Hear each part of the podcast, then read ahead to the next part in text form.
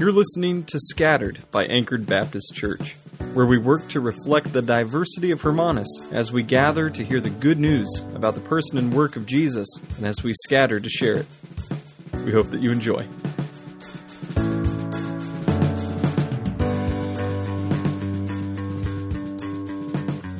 Exodus, old and new. That is where we're at. That is what we're doing. But I have to admit, this is my least favorite type of sermon to preach the introduction sermon. It very easily runs the risk of being dry and cold and having little to nothing in it to convict you. And then also less space to naturally give over the goods to you. Now, for those of you who are listening from home, you're obviously not here for anything but the goods. And for those that will be hearing this in person, I know that you're not coming for the smiling faces, the coffee and biscuits, the singing, and certainly not for me, and so that leaves only one thing that you're here for the goods. If I were to leave it out, that would be a mistake. Now, what is this goods that I'm talking about? Well, that is to hear that you are a sinner who rightly deserves to be placed under the crushing weight of your sin and unrighteousness, to be judged by God and punished. But instead, God the Son, Jesus, freely agreed to die your death for you and to suffer your deserved condemnation and doom in your place. And he didn't just agree to do that from eternity, he actually did it on the cross for free and for each of us. He did that for you. So, the other problem with an introduction sermon is that, well, it's like this. Picture a very, very old, gigantic, beautiful cathedral, you know, the old churches. And it needs a bit of love. It needs to be cleaned off, little repairs done, but this is no small task, and first you have to build the scaffolding. That's that metal frame all around the outside of it, so that you can even begin the work of climbing up, investigating, seeing what needs to be done, and then finally laboring and making it shine again. An introductory sermon is that building of the scaffolding, that metal framework. And I fear that it will come off as a lecture and I don't want it to be that. The real problem, though, is that I know you want that. Everyone loves the lecture because it's not attacking or offending you. But know that I will work very hard to not let us down. So, Exodus. What does this mean? You would be right if you guess something to do with an exit, the door that you leave out of. The word could be translated the way out.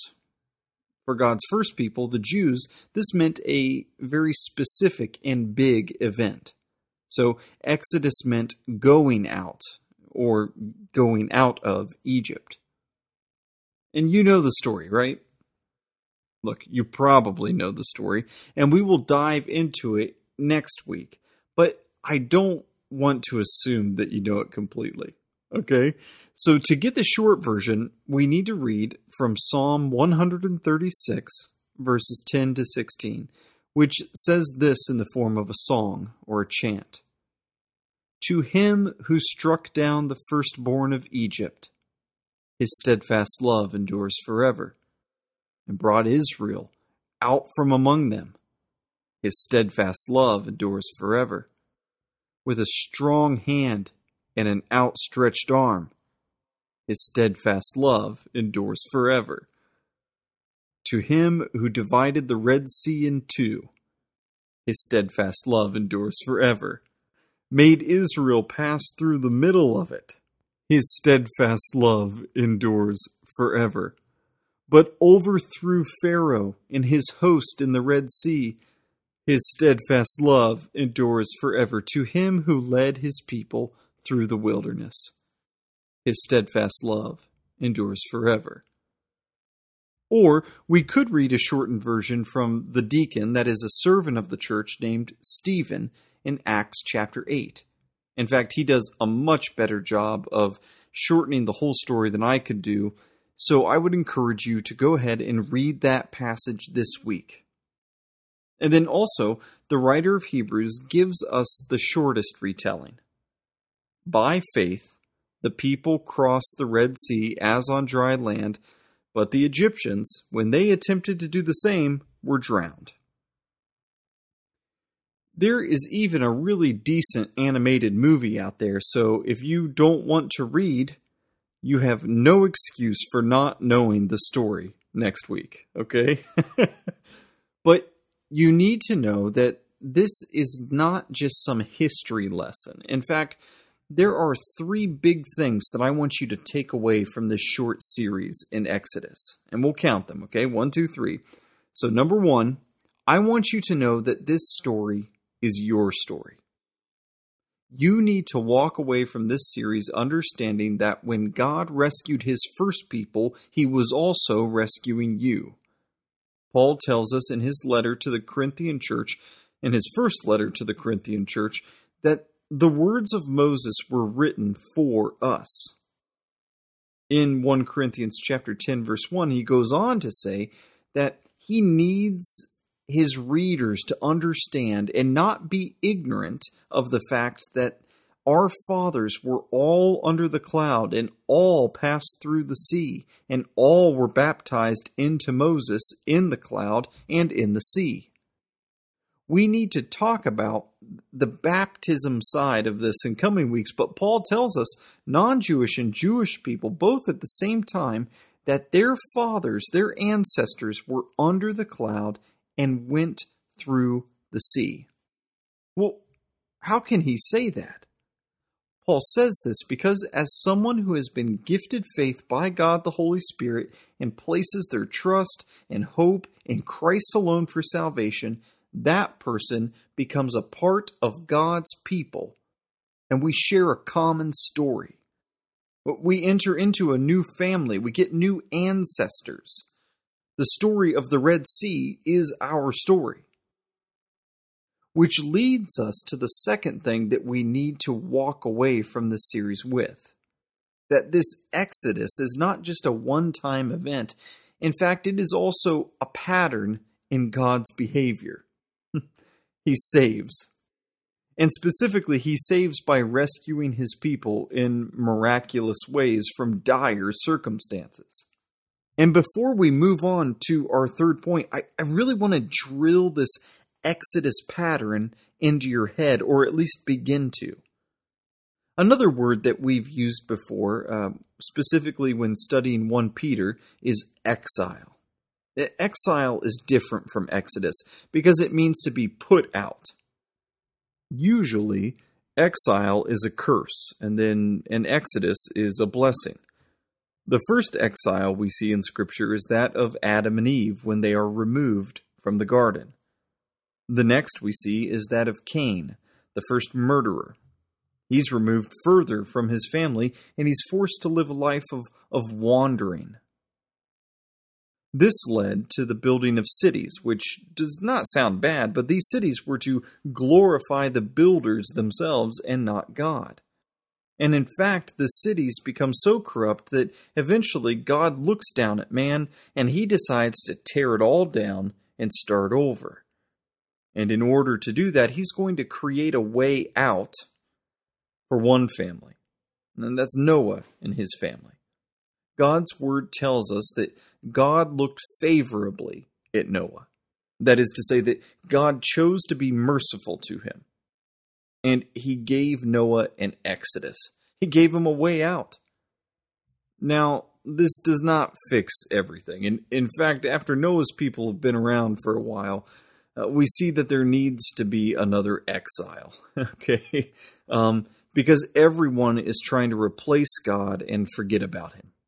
So God scattered everyone and confused their languages. And that's the story of the Tower of Babel in Genesis chapter 11.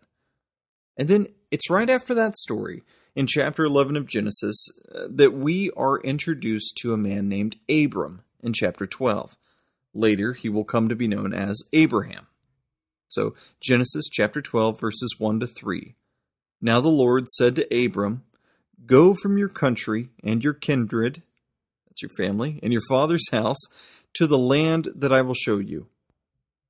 And I will make you a great nation, and I will bless you and make your name great, so that you will be a blessing.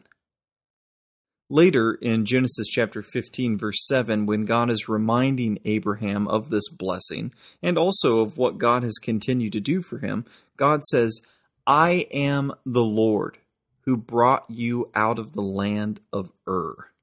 That was his home previously. And this language here of brought out, God is actually using this, this language as a picture of, of him bringing Abraham into blessing as a picture of Exodus. Uh, the same language will be used later and repeated to Moses and Israel when God has to remind them Remember me, the Lord your God, who brought you out of the land of Egypt? and, and, and funny enough, God also rescues Abraham from Egypt. It's a long story, and so to make the long story short, Abraham lies to Pharaoh, that is the god king of Egypt, and then the true God has to find a back door for them to escape out of. And this is just the start of the Exodus theme in Scripture, um, which leads to the big one with Moses and the Red Sea. But is it really the big one? In fact, no. Which brings us to the third thing that I want all of us to get out of this series. Jesus is in all of it, and Jesus is the conclusion of the whole story. How can this be? The prophet Isaiah, about a thousand years later after Moses, would say this to God's people who would soon be exiled in Isaiah chapter 43, verses 18 and 19. He says something like this Remember that old Exodus story, the one that you sing about uh, being so amazing and great and proving God's steadfast love? Well, the next Exodus is going to make you forget all about the first one. Now, that is a very bold claim.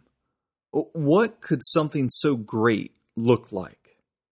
Well, it, looks like the person and work of Jesus. Isaiah was talking about God Himself taking the sin, guilt, and shame of the whole world to the grave and then leaving it there. The great exodus out of slavery to ourselves and to sin. The, the great exodus that does not just involve one tribe leaving North Africa, but involves people from every tribe and tongue and nation being set free from bondage. After Jesus resurrected from the dead and left the grave, he walked through all of the scripture with a couple of his disciples, beginning with Moses and all the prophets, and he showed them how the scripture spoke of and pointed to him. This week in our catechism, uh, the question that was asked went something like this If we need a mediator and cannot save ourselves, then how in the world are we supposed to hear about this, this good news who is Jesus? And the answer was good for us today. We hear about Jesus from only one place God's Word. The answer went on to say that starting in the garden and then through all the Old Testament, Jesus is the one that we were waiting for, and it is in him that all scripture is directing us. Now, we are going to see this very specifically in the book of Exodus, which, if I left that out before, Exodus is the second book in your Bible, just in case you were a little bit lost. Now, we'll be seeing uh, pictures that uh, Jesus relates to himself from the book of Exodus. Uh, things that Jesus is doing in the Gospels that is always pointing to him as being that that new and greater Moses who is going to lead this this second this new and greater Exodus. But more specifically, in the book of Exodus, we're going to see lots uh, of little pictures that point to the person and work of Jesus, uh, what it is that he did for us on the cross, his, his atoning work on the cross. In Exodus, we have a story of redemption from slavery that involves blood sacrifice uh, as a substitute, right? Uh, reconciliation with God. We're going to see a great victory. Uh, we're going to see um, God's people being proven right through faith, uh, being brought together in relationship to God uh, through a covenant. We're going to see adoption. We're going to see a people um, where everyone is meant to be a priest. We're going to see Passover, that is, our sins being passed over. And we're going to see baptism pictured, uh, which these are just a couple of the threads.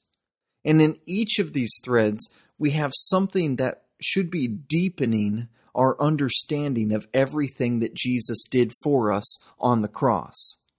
In this whole laundry list of saving acts that God does in the book of Exodus, and then in every Exodus, and, and in the greater Exodus specifically, there are going to be different things that stand out, that jump out at us. And we'll be picking those up as we go.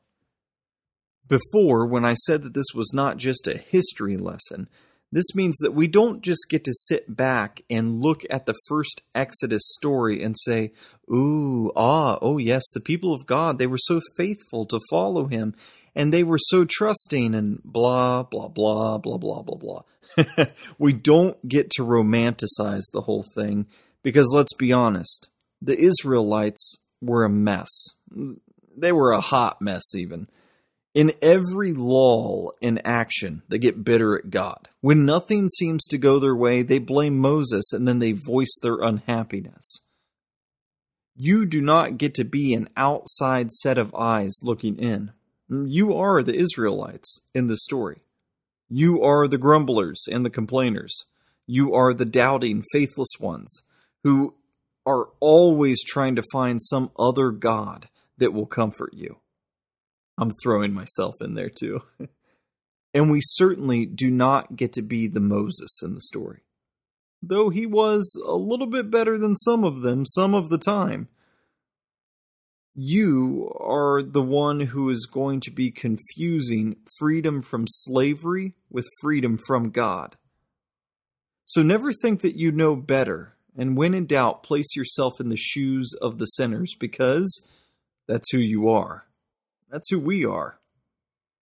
We are the ones who are in need of the Passover lamb, and we are the ones who, like Abram and like Moses, are shown favor by God because he simply chooses to show favor. He has shown that favor to you. Not because of something inside of you, some spark or beauty not some good and pious action that you have done, not because of some perfection in you, but He has chosen you for the same reason that He chooses others. You need to be saved. And my prayer for all of us is that while we're going through Exodus, old and new, that, that the richness of your heritage and history in Christ will become a source of encouragement to you. I pray that you will see the saving work of Jesus throughout all of Scripture and that you will be able to open the Older Testament and the Newer Testament and read them with the unity that they have together. And then, lastly, I pray that through our study and the proclamation of the good news through these texts, that you will see Jesus as all, and that all of your faith all of your fear, all your love, trust, and hope will be placed on Him in new ways every day.